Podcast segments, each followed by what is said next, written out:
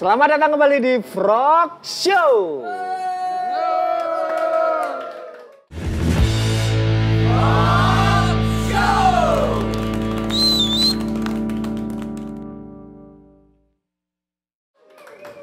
Assalamualaikum warahmatullahi wabarakatuh. Salam sejahtera buat kita semua. Akhirnya setelah penantian setahun lebih ya, Frog Show kembali lagi.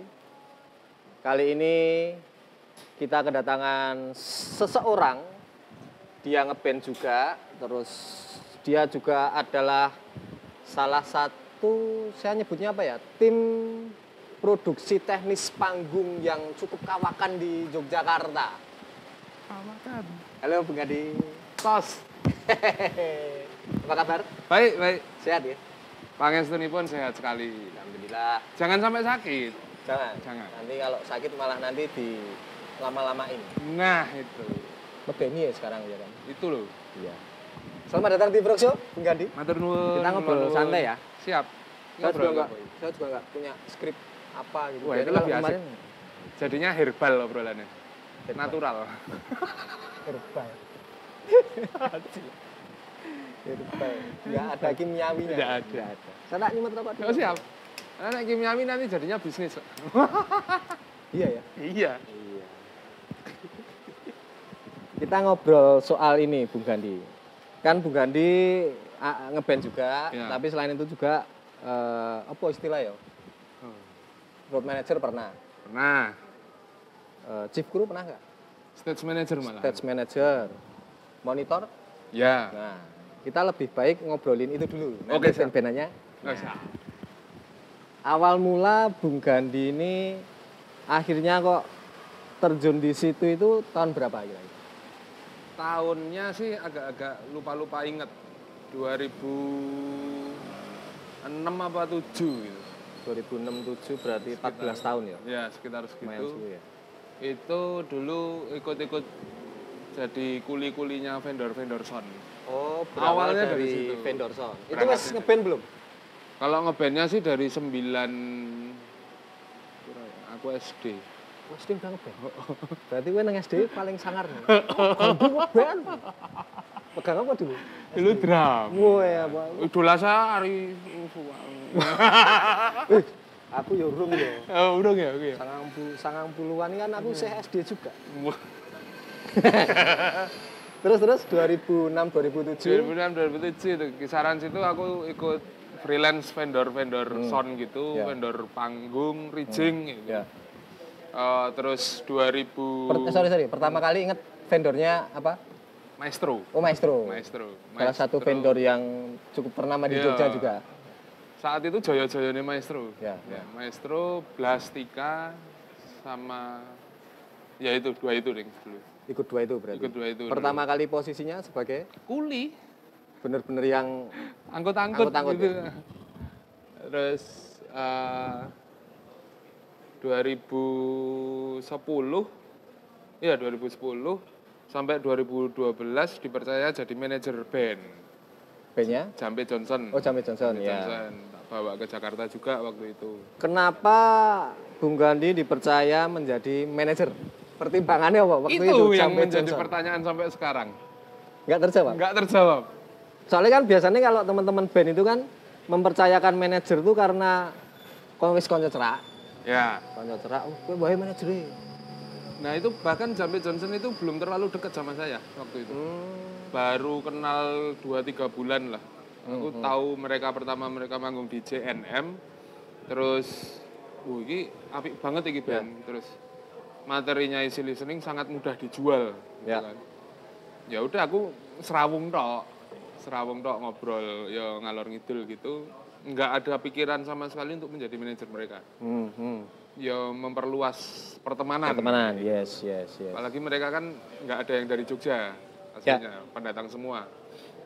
Nah terus eh, dari obrolan-obrolan oh, tiba-tiba diminta jadi manajer. Aku nanya, Hmm. loh, apa pertimbanganmu meminta aku menjadi manajer? Hmm. Nggak dijawab. Nggak rapu era dijawab. Pokoknya eh, ya aku pengen nganu pengen tahu kalian pengennya apa dari band ini. Pengennya gini gini gini. Oh, oke coba tak akomodir. Ternyata eh, hasilnya melebihi ekspektasi gitu kan. Terus 2012 aku berhenti, Hmm. eh, selang sebulan atau dua bulan ditarik Mas Harsa untuk ikut Kapten Jack, Hmm, menjadi road, road manager. manager. Di Kapten Jack road manager 2012 sampai 2016 sampai mereka bedol desa gitu. Hmm. Alasannya apa tuh Kapten Cek bubar? Itu mirip sama situ keluar ya kayaknya ya. Ya takonnya nang. takonnya nang tim manajemen. Soalnya mungkin nang manajemen saya jawab kan skupnya luwih luas. Oh enggak. Tapi ini nggak ya? perlu dijawab Iya, juga sih. dijawab. Nanti malah apa namanya viewernya malah lebih akeh kamu daripada yang Proxio kemarin itu kamu ya. Iya. Umur Ismet ya itu ya. Iya. Iya iya iya. iya. Berarti Kapten Jack 2012 sampai 2016 sampai 16. pada kesudahannya gitu. Nah, terus setelah itu Bung Gandhi kan cukup lama di Kapten Jack. Mm-mm. Tang tahun ya. Petang tahun. Maksudnya eh, sebagai seorang road manager apa yang bisa di apa ya di-sharingkan kepada teman-teman band lah tentang teknis yo meskipun saat ini kita belum ada wacana untuk perpanggungan karena panggung ya urung iso mungkin bisa di-share Benny kudune ngene ngene ngene. Ya. Mungkin berangkatnya dari tugas road manager dulu ya. Hmm. Road manager mengamankan segala sesuatunya dari berangkat kantor sampai pulang kantor. Dari berangkat sampai pulang. Sampai pulang, Ya. kuabah gue dadi ranahnya road manager ya. Berarti dari transportasi harus clear, Mm, tempat menginap harus tempat clear. menginap, jadwal, jadwal selama di jalan selama di ngapain? Hmm. jalan, selama di kota tujuan, terus itinerary-nya apa aja. Ya. Itu jadi tanggung jawab eh, seorang road manager. Ya. Nah, berangkat dari tugas utama itu, otomatis aku kan membreakdown. Ya. Tugas ini akan ditopang oleh siapa aja. Hmm. Dalam arti, berarti aku nggak mungkin bekerja sendirian. Aku harus bekerja sama dengan timku Ya. yang mana ono kru, ono player, ada tim manajemen yang lain Hmm, gitu kan. Nah, dengan dengan pola pikir seperti itu, aku harus eh, istilahnya bersinergi dulu nih dengan tim dulu, Timnya. timnya dulu. Nah, Pak, sorry, pas Mas Gandhi masuk ke Kapten Jack sebagai road manager itu, apakah sudah ada tim kru segala macam udah tersedia atau? Kebetulan waktu itu eh, Kapten Jack itu secara manajemen baru isinya dua, Eh, General Manager Mas Harsa, terus Promotion Manager Mas Hendy Kabul. Ya. sekaligus fotografer dia. Terus eh, kalau tim produksi krunya teknis itu udah lengkap. Ya. Tinggal kurang satu tim eh, kru keyboard yang belum ada. Nah, di situ saya mengolah mereka semuanya kan. Eh, pertama langkah pertama yang saya lakukan itu ini belum pernah tak ceritain sama sekali. Ya. Langkah pertama yang kulakukan itu adalah mengumpulkan tim kru. Krunya ya. Krunya dulu tak kumpulkan. Terus satu-satu tak mintain apa ya istilahnya kalian pengen apa Ya. jadi aku bilang "Eh, aku menjabat menjadi road manager baru aja aku pengen tahu dari kalian kalian pengennya apa Hmm. karena aku aku pikir grassroots itu harus didengar duluan Ya, ya. ya kan mereka akhirnya satu persatu tuh mengungkapkan aku pengen ini mas aku pengen ini tak catat semuanya Hmm. setelah mereka tak catat tak balik Hmm. Oke, kap- eh, ini kepinginanmu wis tak catet. Aku nggak bisa berjanji untuk mengakomodir semuanya dalam waktu Ya. dekat. Ini tetap akan tak jadikan skala prioritas. Lalu apa? eh, aku juga punya permintaan, aku bilang Ya, gitu. ya.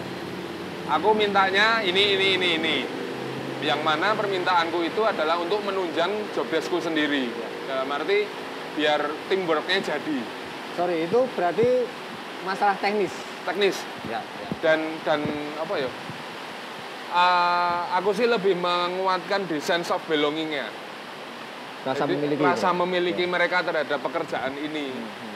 rasa apa eh, kebanggaan mereka terhadap pekerjaan Hmm. ini karena nek misalnya ada yang nyambut gawe ora bangga karo pekerjaan ini wis ora bakal enak Ya. gitu kan Betul. aku pengen pengen menguatkan itunya dan ternyata sukses itu Eh, dari dari yang pertama itu adalah persatuannya tim produksi dulu tim produksi bisa kuat lalu baru eh, tim produksi terus ke tim manajemen baru ke player. Karena bisa dibilang iki ya, maksudnya tim produksi itu yang sangat apa ya berpengaruh di performance band itu sendiri ya. Ya, Nek tim produksi ini wis remuk berarti bisa jadi show-nya ya pasti. krunya dipisu-pisu player ya. Nah, dan itu kan akan menjadi representatif yang buruk bagi band itu sendiri Ya, gitu. betul, betul, betul. Karena bagaimanapun juga band tampil itu kan nggak semata-mata misalnya bandnya wong limo ya nggak semata-mata mereka berlima Ya, gitu. ya, di ya. belakangnya ada banyak sekali orang betul. orang-orang yang akan menunjang perform mereka inilah yang harus saya kuatkan duluan Hmm. saya pikirnya dulu gitu Terus sebagai road manager berarti waktu masih di CJ itu yang paling fatal apa? Kejadian yang paling fatal tentang teknis, teknis perpanggungan. tek eh, kalau tek dibilang teknis nggak teknis teknis banget Hmm. ketiduran tim produksi nih. itu pas meh soundcheck apa meh main? meh main. Dan itu nggak cuman kru. Aku juga pernah. Lah dulu kan ya jadwal tur kan Ya, ya. rambut jaji tuh pak. Rabu, Kamis, Jumat, Sabtu, Minggu itu jalan terus dan itu jalan darat terus faktor kelelahan itu ternyata eh, memang menjadi faktor utama untuk Betul, loss apa loss dalam pekerjaan gitu. ya. ketiduran sih yang yang paling fatal gitu Eh, karena kan kamarku dulu bukan sama tim produksi Hmm. kamarku sama player gitu Ya. kan sehingga eh, waktu yang aku pegang orang ono sing ngeleng kayak gini Ya, kata ya, produksi ya, mau gitu gitu nah kalau teknis tuh paling yo kabel belum kepasang kayak gitu pernah Hmm. itu juga faktor utamanya faktor kelelahan Karena jadwal sing jadwal banget. padat gitu ya? Bahkan dulu kan kita sering sehari main dua kali gitu. Itu ternyata eh, cukup cukup nggak bijak sih kalau menurutku. untuk jadwal ya. Ya. Berarti emang harus ono setidaknya bisa buat tim produksi itu Istirahat. istirahat. Lah kan tim produksi datang pertama pulang terakhir. Yes, betul, betul, betul. Gitu terus berarti ya. Gitu terus. Senin mangkat, Rebu wengi mangkat meneh, Kemis wis ngeset gitu terus ya. Iya. Terus gini. Nah, sing tak tanyakan tadi nek ngomongke band-band band yang istilahnya nembe ngeband dan band itu mau menuju ke arah serius tuh seberapa penting tim produksi? Nek Apakah sambil jalan apa harus dipersiapkan sedini mungkin? nek menurutku tetap tergantung kebutuhan si band sendiri-sendiri. Karena kan lah wong kembar iso beda gitu kan. Ya. Jadi setiap band tuh pasti punya prioritas dan kebutuhannya Ya. sendiri-sendiri. Kayak Navikula itu bahkan tur juga nggak pernah bawa kru. Hmm. Udah segede itu Ya, gitu kan. ya. Tapi mereka tetap show-nya aman-aman aja kayak gitu. Ya. Ada juga band sing kayak Slipknot ngono timnya 15, tim Ya. teknis ini gitu. Itu baru tim teknisi, belum krunya, belum loadernya gitu. Jadi tetap eh, sesuai dengan kebutuhan bandnya masing-masing. Kalau untuk band-band yang eh, sedang merintis terus em, pengen menuju serius, aku rasa yang paling dibutuhkan pertama justru malah bukan tim produksi, Apa tuh? tapi job seeker. Job seeker. Iya. Maksudnya? Saya goleknya job gue bandnya. Ya, ya. Marketing lah. Marketingnya. Ya, Karena eh, tim produksi itu akan muncul sendiri sih nantinya. Dan itu cocok-cocokan menurutku Ya, ya. betul. betul. Eh, belum chemistry nih ya. kita itu ya. itu Pak. Antara player sama teknisinya. iya itu. iya nah ya karena kan si teknisinya itu kan representatif dari playernya harus seperti itu Nah, saya ingin ngomong kayak gini. Nek ngaraku sekarang itu ono ini perbedaan persepsi antara kru dan teknisi. Aku di kru, se kru itu definisi definisinya apa, teknisi itu definisinya apa? Ya. sebenarnya kalau eh, kue iki aksesnya kita hidup di Indonesia Ya, ya. jadi kabeh-kabeh disatukan Kru, sebenarnya ya ya. eh, nek sekok harfiah ya fotografer merchandiser sopir eh loader Ya. teknisi kuwi kru kabeh Kru, kru gitu kan tim gitu tim ya, ya. Kalau teknisi, dia tugasnya jadi teknis tok. Dia yang bertanggung jawab sama alat-alat itu. Dalam arti alat-alat ketika terjadi kendala teknis. Ya, ya. Gitu. ya. Kenapa dia disebut teknisi karena itu. Ada lagi loader. Hmm. Loader itu sing tugasnya ya ngeduk alat dari truk masuk ke panggung, buka tok udah enggak nyolok-nyolok ke enggak. Ya. Yang nyolok-nyolokin teknisi, Ya. udah ada ranahnya sendiri-sendiri. Nah, di Indonesia teknisi dan loader itu dijadiin satu dengan nama kru. Betul. Mungkin karena ini ya Mas Gandhi ya. Apa jenenge eh Indonesia, band Indonesia sama luar itu kita eh beda gitu. Kalau mereka kan emang punya loader sendiri, Ya. punya teknisi sendiri. Cuma nek kini kan kita belum mampu untuk hire sampai ke situ. Kecuali mungkin band-band yang udah gede mungkin. Pun Pun ya. sekelas slang, Ya. slang itu malah nggak punya loader, dia pakainya loader lokal. Hmm. Jadi dia minta ke aku pernah jadi LO-nya Slang karena kan tiga kali jadi LO-nya Slang. Eh, loadernya minta dari lokal tuh dua orang tok, cuman buat bantuin tok. Hmm. Terus kalau di tubuhnya Slang sendiri itu ada teknisinya yang ngerangkep jadi kru tadi Ya, itu, jadi satu itu. Eh, terus ada runner. Hmm. Nah, runnernya ini yang tugasnya membantu teknisi dan kru tadi, kayak gitu. Jadi eh, ya kalimat sesuai dengan kebutuhan masing-masing band itu menurutku cukup mewakili sih. Ya, tergantung bandnya butuhnya apa gitu. Yes, kayak gitu. Dan kemampuan band untuk meng-hire. Itu. Ya, Karena memang industrinya kan nggak jadi di Indonesia, industri musiknya ya, kan. ya, ya. Oh, di. Bahkan di sana kayak loader teknisi gitu ada asosiasinya. Hmm. Jadi ada ada semacam sertifikasinya. Ya, Kru drama Metallica ini dhisik dokter gigi loh, Pak. Apa ya? Heeh. Dia malah jadi teknisi tapi aku ya belum sih. Dari gigi terus jadi nek Metallica tetap belum sih. Makanya krunya Lars Ulrich ah lali aku jenenge sapa. Itu dokter gigi. Hmm, hmm, hmm. Jadi ketika Metallica lagi world tour, lagi American tour atau tour benua gitu, ya dia prei dokter Ya. giginya. Terus ketika udah apa udah turnya selesai, ya mereka kerja seperti biasa. Jadi nggak ada kata nganggur. Ya. Kalau di Indonesia kan tour itu nggak bisa dibikin season kayak di sana, bisa, kayak bisa. gitu loh. Karena tour tergantung sponsor. Iya itu, industrinya belum jadi. Iya, iya. Belum Gitu. seperti sana lah. Iya, dan mungkin nggak pengen ke arah sana juga sih pemerintahnya ya. Kayaknya lo ya. Karena nggak sih. difasilitasi juga. Iya. Terus itu tadi 2012 sampai 2016 Ya. road manager. Setelah itu Sebenarnya ketika 2014 itu aku mulai double. hmm, Double sama jadi stage manajernya Mas Pongki Barata. oh ya dan sampai sekarang ya. Sampai sekarang. 2014 itu awalnya Mas Pongki ada show di Jogja. Dia butuh eh ibaratnya asisten lah Hmm. gitu. Yang mana asisten dalam harfiah bahasa Indonesia. Jadi ya asisten sing merantasi gitu. Ya, ya. ya nyepake alat, ya golek ah, segala macamnya lah kayak gitu. Awalnya dari situ terus ternyata Mas Pongki cocok, dia suka terus aku ditawarin kayak gitu. Wih, ya empu ya Mas Pongki kan wonge terlalu baik hati kan. Situ pernah ngerasain Ya, dulu kan di ya, album pertamanya Ya. itu gitu. Ya. Tetap di Oh, eh. Ora kan aku ora mention ya. ora ya. Ora. Di Itu, itu, ya. gitu loh. Welcome to gitu loh. Ya. Lanjut. itu eh, Mas Pongki malah sampai pernah bilang waktu itu ada tempuk jadwal Hmm. Kapten Jaga ada jadwal terus Mas Pongki juga ada jadwal aku pamit Mas Pong aku nggak bisa ikut Ya. Mas Pong sampai bilang gajimu neng Kapten Jack piro Hmm. tak pengke loro Waduh. sampai bilang kayak gitu gitu kan.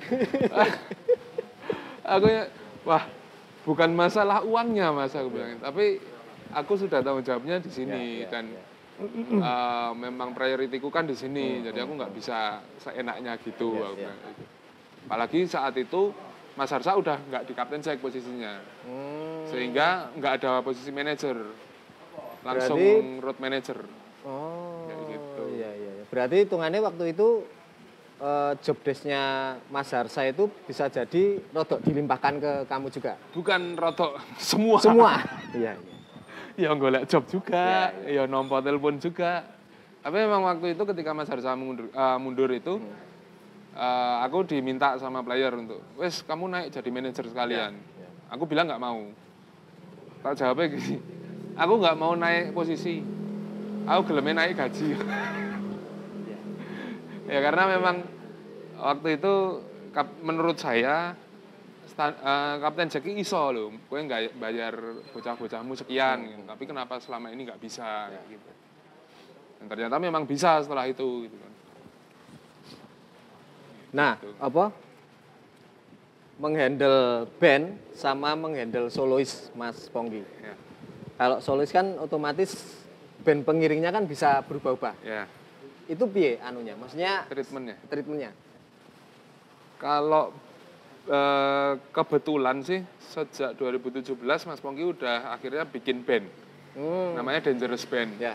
Itu band yang khusus buat ngiringi Mas Pong. Jadi bandnya anak Jogja semua kebetulan. Eh, sebelumnya sih kalau mau cerita sebelumnya memang treatmentnya lebih susah band. Karena Uteknya lu akeh, Pak. Kalau Ya, solois ya, ya wis aku ngurusi Mas Pong tok kayak Ya, gitu. ya, ya. Biasanya dulu bawa satu gitaris yang andalannya Mas Pong. Terus dia yang suruh ngajarin band yang ngiringin di ya. kota tujuan kayak gitu. Eh, aku nggak terlalu mikirin itu akhirnya. Hmm. Tapi ketika sekarang sudah punya dangerous band itu, akhirnya ya tetap mikir kayak itu juga. Tetap akhirnya treatmentnya sama aja. sama kayak band. Heeh. Tapi memang kalau lebih mudah, lebih susahnya sih relatif banget. Setiap kota, setiap kondisi berubah-ubah semua. Pasti ya. Heeh. Ono sing wah nek pas ngene iki pun kondisi seperti ini enakan pas karo Kapten Jack. Tapi ada juga sing wah kondisi kok ngene enakan karo Mas Pongki kayak gitu. Jadi memang nggak mungkin bisa dibandingkan sih. Ya, ya, ya. Kalau membandingkan mungkin uh, apple to apple-nya ya Kapten Jack dulu sama Kapten Jack sekarang mungkin kayak gitu. Eh sekarang masih nggak sih? Bahkan kamu manajernya.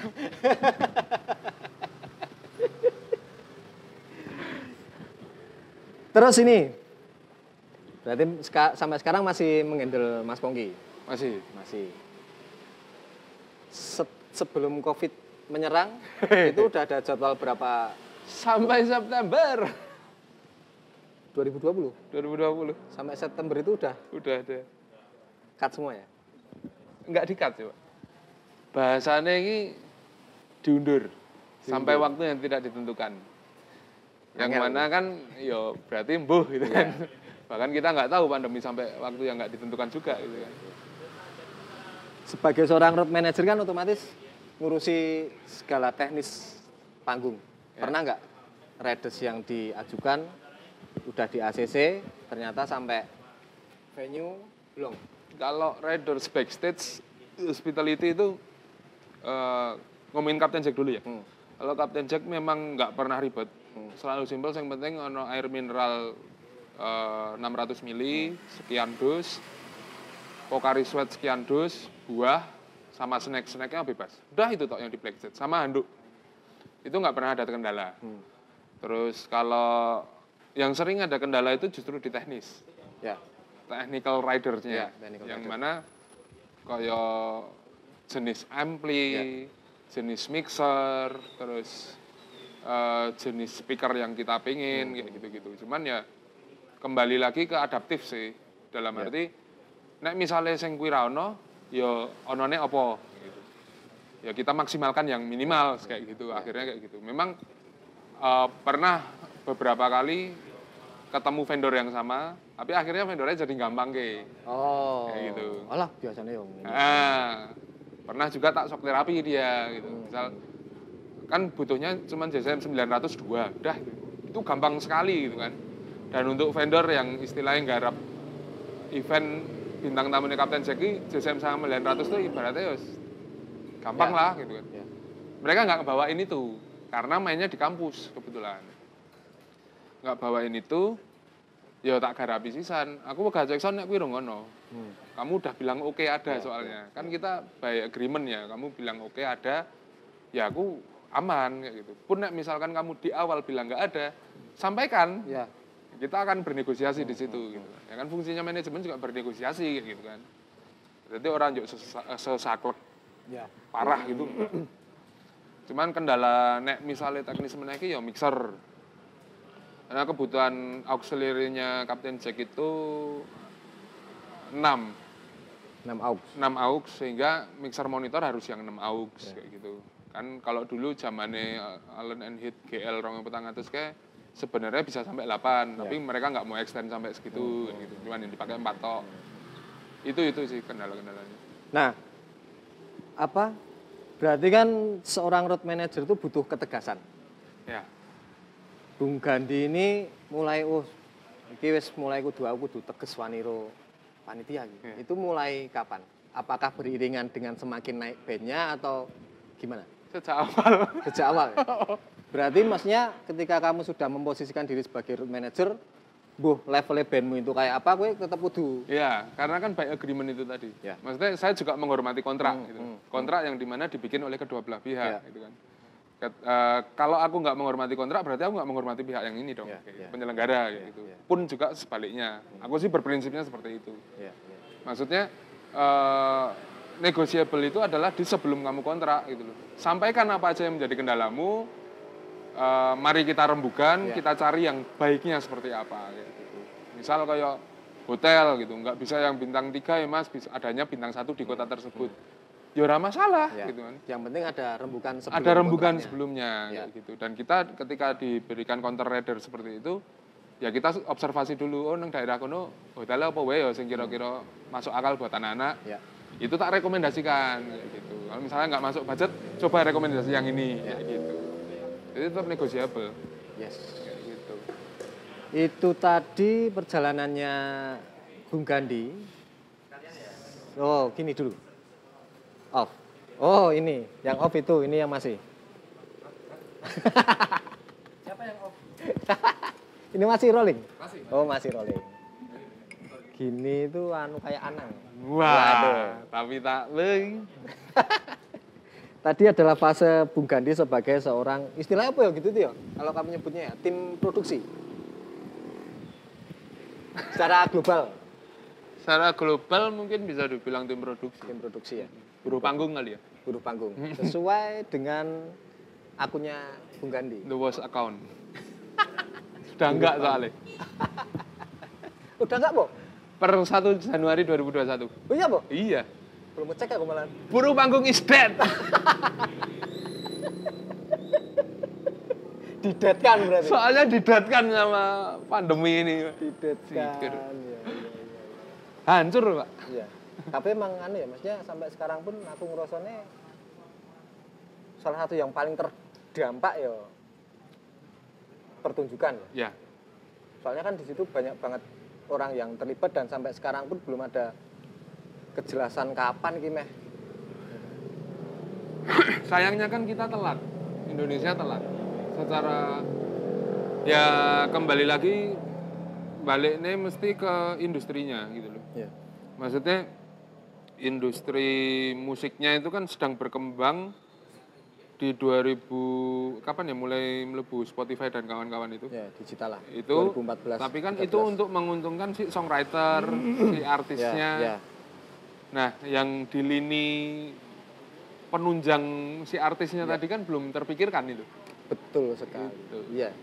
Harusnya ya muka-muka ada yang memikirkan ya. Sebaiknya sih. Maksudnya aku mikirnya gini, maksudnya segede apa pun bandnya ketika band itu nggak manggung setahun otomatis tim produksinya juga bakal edan loh itu. Wah iya, Ya kan? pasti. Mungkin memang kalau band yang sudah gede banget, dia sudah is- ibaratnya ketika kondisi normal itu eh, apa omset bulanannya itu udah mendekati 1 M misalnya. Hmm, hmm. Itu aku rasa sih dia bisa bertahan di pandemi paling cuma enam bulan untuk Iya, gaji iya. oh, gaji krunya. Si krunya. Setelah enam bulan ya Wis mesti kolaps gitu. Iya. gitu. Oke, sekarang ngomongin band-bandan. Bung Gandhi ini selain eh, roadman manager juga ngeband ya. Ya. Band pertama, Dan pertama SD kelas Iya, drummer ya. berapa? Gak pakai apa? Lali aku. SD kelas Band pertama SD nek secara yang ditampilkan ya. Ah. Yang ditampilkan itu SD kelas 6. Kelas 6. Heeh, tapi nek band-bandan itu SD kelas 3. Kelas 3. Heeh. Itu personeliannya yo SD. Ora, itu sama temen-temennya kakakku. Oh, Heeh. berarti yang racuni kakakmu. Nek nek sing racuni musik itu sebenarnya dari bapak sama dari Pak D. Eh, bapak itu dengerin Coast Plus, Hmm. Everly Brothers, The Beatles, terus apa? eh, nek Pak D itu bangsane Yes, Ya. Deep Purple, Metallica, terus Rolling Stone. Hmm, hmm. Sing nakal-nakal karo Pak Ya, D, Pink Floyd kayak gitu. Nek sing halus-halus sama bapak, Bapak. kayak gitu. Nah, SD itu band-bandan sama teman-temannya mbakku. Aku lali ya nggak pakai lagu apa. Tapi cuma di studio tok gitu loh. Iya, iya, iya. Terus SD kelas 6, eh SD kelas 5 kebetulan SD saya itu beli seperangkat alat band. SD itu udah beli. Oh, oh SD-nya yang beli. SD-nya, ya, SD-nya yang ya, beli. ya. SD-nya yang beli terus ya akhirnya anak-anak yang kira-kira punya potensi untuk ngeband ini dipanggilin termasuk kebetulan saya. Ya. Eh, waktu itu karena nggak ada yang bisa ngedrum, ya wes saya yang ngedrum. Karena basicnya awalnya gitar memang. Kamu gitar. Nah, eh, kelas 3 SD itu gitar. Hmm, gitu. Terus SD kuwi acara tutup tahun apa ya? Anu, perpisahan. Perpisahan. Acara perpisahan. Aku juga lupa bawain lagu apa itu. Lima atau enam lagu no guys. Ngedram tapi sih. Drum. Terus band pertama itu. Nah, SMP ada tiga band. Hmm. Terus SMA satu band tok. Eh dua band tapi yang satunya aku nggak nggak musik. Sa- eh, yang SMA itu punya dua band, satunya namanya Genocide. Hmm. itu cuman bertiga terus yang satunya lagi itu berdua puluh empat Woi. 24. satu band isinya 24 orang BTS. Wah waktu itu padahal durung zamannya AKB 48 itu parlikor itu apa, Mas? jadi 12 orang main musik 12 orang dancer Dancer rolas. aku dancer nih sih Dengan postur tubuhmu sing gede. gede dhuwur ya nama bandnya Mbok Band itu itu konsepnya piye berarti? Emang jadi konsepnya memang karena kan aku SMA-nya asrama ya hmm, hmm. SMA-nya berasrama acara yang ada di dalam itu ya eh, acara hiburan kayak malam keakraban Ya, ya. kayak gitu-gitu acaranya formal semi militer gitu Ya. terus ya itulah kami jadi ice breakingnya pasti kayak Hmm. gitu jadi ya ono sing ngeband wong rolas ono sing nari wong rolas saya ikut yang nari Itu SMA berarti. SMA kuliah kuliah di UPN tapi band-bandannya malah di UGM Karena? Karena basis di Genocide yang SMA tadi Hmm. dia kuliah di UGM Eh, band a- angkatannya dia kan waktu itu harus tiap angkatan harus ngetok ke band gitu. Ya. angkatan dia itu nggak ada drummernya. Aku diajak. Hmm, Loh aku UPN lu, nggak apa-apa udah santai aja. Oh ya wis, wong ini acara seneng-seneng Ya. katanya gitu. Oh ya udah. Acara seneng-seneng ya wis. Aku jadi dulu uh, awalnya tuh band-bandan sama anak-anak UGM FISIP. hmm. Sampai aku dikira kuliahnya di situ, Padahal UPN. padahal UPN. Jadi dulu habis manggung itu ada yang nanyain, "Mas, kok saya nggak pernah ngeliat kamu tuh di kelas?" Lanjut kelasku duduk gini. Beda kampus ya. Beda kampus ya. Ora gur beda fakultas ya. Berarti kamu sampai kuliah itu iseng ngedram. Masih Terus pindah saiki apa to kowe? Saiki Ngebas wis ora ya? Iya. Gitar. Ah, Sakjane iki ngebase iki mulaine kuliah juga. Terus mulai Mulai- bas. Udah mulai bass. Karena jadi gini, eh, gitar tapi kayak nggak passionate. Hmm. Ada yang kurang gitu. Nah, ketika megang bass itu, kok kayak mewakili aku banget gitu. Apa jojo karena emang gitar nek mbok cekel dadi cilik. Faktor itu juga sih. Dadi kuang gede iki. Iki, iki gitar mau ukulele. Nek bas kan sih. nah itu jadi emang senangnya aslinya ngebas gitu. Tapi Nah, sekarang kan balik gitar lagi. lah Sen Jimmy itu isinya basis kabeh Yo kayak assemble bass wae. Besok album selanjutnya. itu sempat terpikir sih dulu tapi nggak pertunjukan kabeh ngebas Lanjut. melodi dia piye ritmis kabeh Sen Jimmy kemarin habis ngeluarin single ya. ya Nanti apa linknya ada di deskripsi di bawah. Tinggal di klik Minum- aja. minum lu Pak. Siap loh. kopi frog shelter Kopi Frog Shelter. Yang setiap edisi cupnya ini ada Quote. sebuah quote. Kalau ini quote dari Pak Bambang. Kalau tidak ada perubahan, tidak akan ada perubahan. Super sekali. Nih. Layak dikoleksi. Karena bisa dicuci lagi.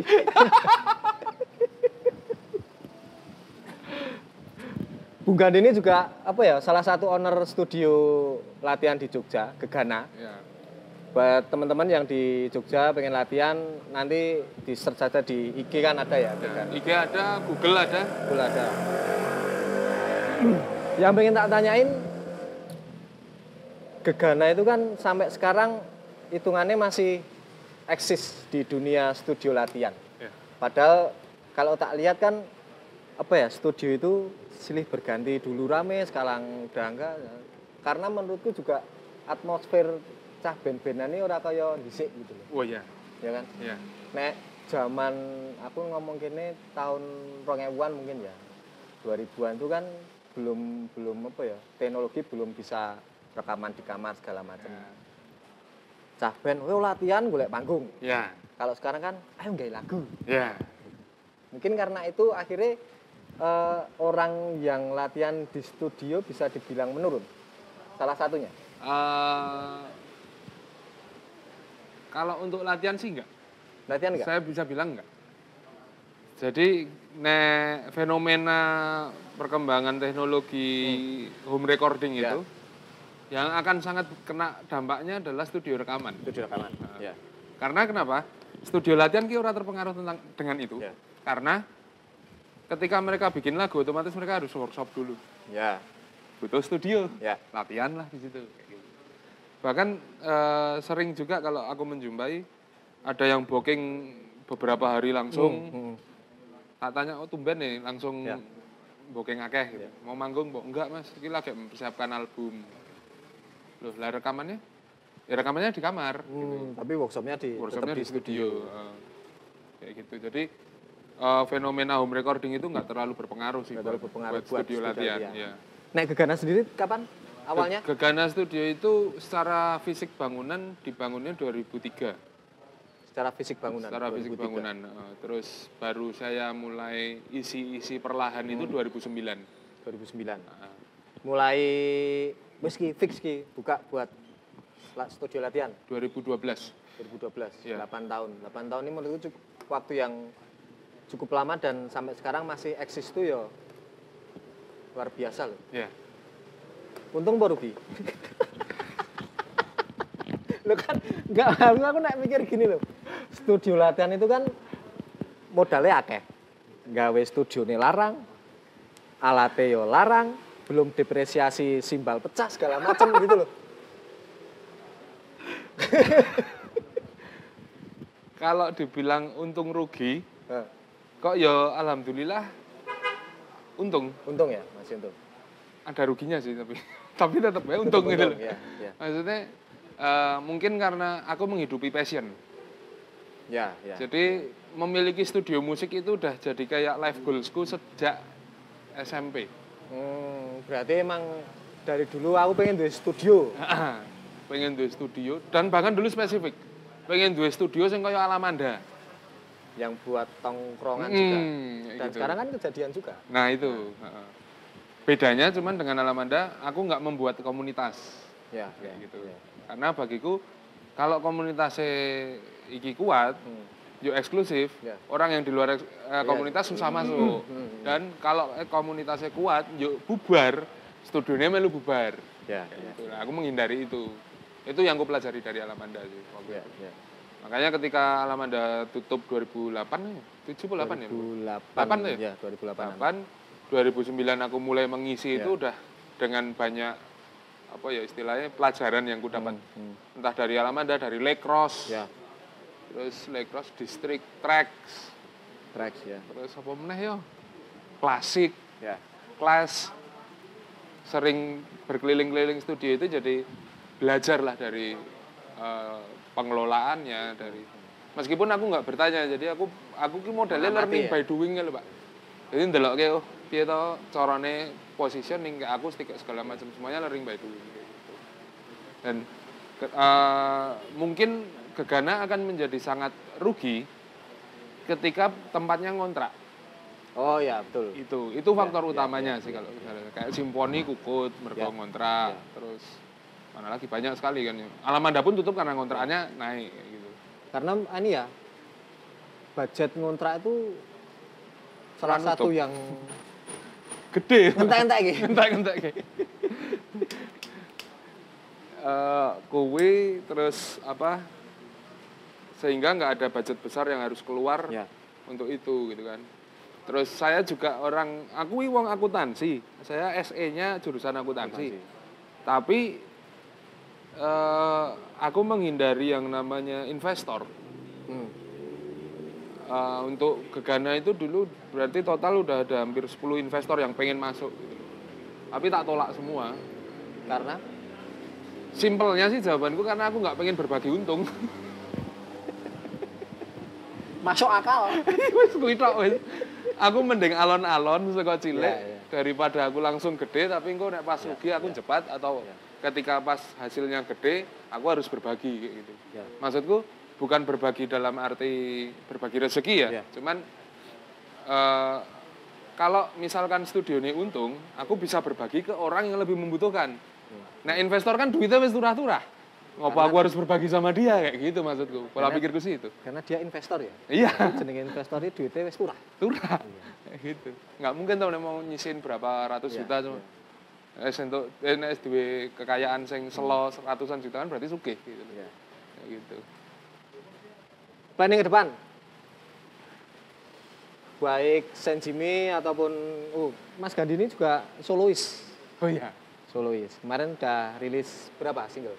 baru satu Baru satu. yang solo baru satu Terus tadi ngobrol-ngobrol rencananya mau mau bikin rilis lagi, ya ya semoga Februari Februari. ya semoga Februari itu tinggal ini tinggal berapa hari ini tayang Februari loh ini. ya paling nggak sebelum puasa lah Belum puasa ya. padahal puasanya Maret ya Maret atau April. April April April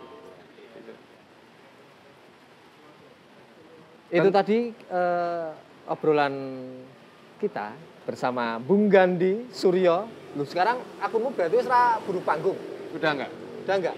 Ed Gandhi Suryo G A N D H I S O R Y O Itu udah ada yang pakai lagi belum akunnya itu? aku nggak tahu ya belum ngecek ya belum ngecek. belum ngecek Padahal ikonik loh ikonnya akunnya. ya nganu sih eh, tahun baru dengan semangat yang baru gitu aja tapi bukan berarti aku akan gonta ganti nama juga Ya. nantinya enggak Eh, bahkan nama buruh panggung itu ku pakai sejak 2012 Ayo. Eh, Aman. sulit banget Ya.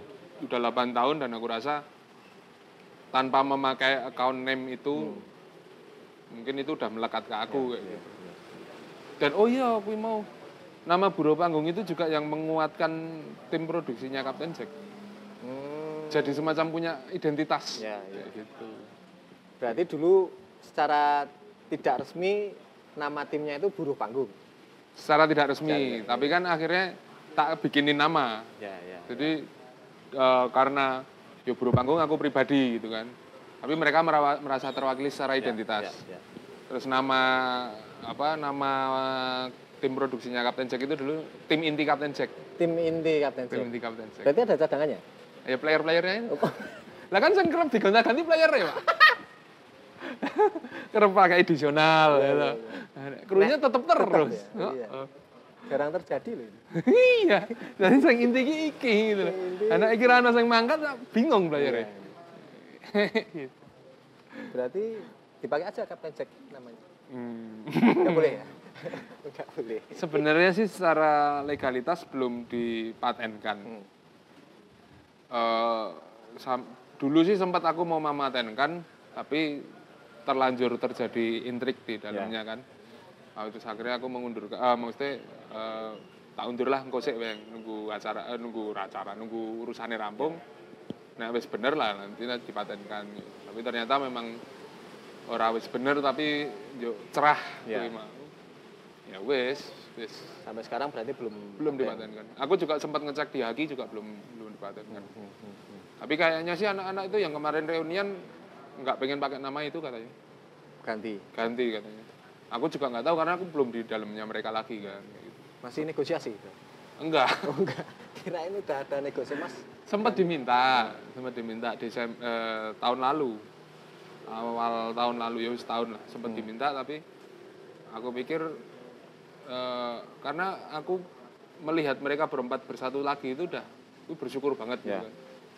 Perkara mereka akan maju lagi atau enggak ya itu terserah kalian dan aku juga enggak punya kapasitas untuk aku sih jadi manajer enggak. Ya. gitu. Mereka meminta, aku pun juga bilangnya mengkose Ya. kalian tuh berproses lah dulu. Hmm. Wis petang tahun ra tau ketemu. Ya. Ketemu meneh ya berproses lah dulu gitu. Nanti akan tiba waktunya kalian butuh manajer. Ya. Dan itu belum tentu aku. Aku bilang kayak gitu. Ya. Bisa jadi selama perjalanan waktu empat tahun kalian sendiri-sendiri, terus ketika sekarang bersatu lagi, dapat sosok yang lebih baik, Ya. lebih cocok. Kan cocok-cocokan Ya, gitu. betul. Itu nek sekeren kapasitasnya seseorang untuk menjadi manajer, tapi dia treatmentnya nggak pas, Ya tadi juga. ya padahal treatment yang pas itu bisa tercapai ketika karena cocok. Ya. Nah itu. Makanya Intinya cocok. gitu ya. cocok gitu. Chemistry-nya dapat. Chemistry-nya dapat. Kan nggak mungkin juga dipaksain band-bandan tapi nggak cocok tuh Pak. Oh iya, bener. makanya. Selama masih nyaman lanjut. Iya. Kalau nggak nyaman yo tinggal. gitu. Pesan-pesan dari Bung Gandhi buat teman-teman yang ngeband mungkin yang maksudnya akan mulai ngeband akan mulai serius. Monggo. Iki yang kemarin tak tweet kan. Teruslah berkarya meskipun tiada yang mempedulikan. Karena berkarya ini menurutku talenta dari Tuhan. Kamu diberikan talenta untuk menulis lagu, untuk berkumpul bersama teman-temanmu, bermusik, Ya. bikin band. Ya teruslah melakukan itu, menjaga talenta dari Tuhan itu. Perkara di lirik atau tidak sama orang, diapresiasi atau tidak sama orang, kuwi engko kembali ke strategi. Ya. Kalau strateginya nggak pas, ya berarti ada strategi lain. Tapi seenggaknya berkarya talentamu itu dijaga. Gitu. Terus mulai. Oh, jangan berhentilah. Ya, gitu. ya. Oke. Itu sih. Terima kasih Matur Bung nuwun Gandhi. Mas Ari. Nanti kalau kalian pengen ngecek karyanya Bung Gandhi, baik yang solo, yang Senjimi, studionya nanti ada di deskripsi di bawah. Oke? Thank you. Sampai ketemu lagi di Frog Show selanjutnya. Ini kita eh, kita butuh ini ya, sapaan buat penonton. Gimana kalau sobat pertunjukan? Sobat pertunjukan. Show, Frog Show. Sobat. Gak cocok ya? Cocok dah? Ora ya. Kurang sih. Loh, eh, ini loh. Frog Show, show kan pertunjukan. Frog Show Family. Waduh. Wah. Oke, sampai jumpa. sampai jumpa di Sampai jumpa di episode selanjutnya. Terima kasih Bung Adi. Sukses selalu. Dadah.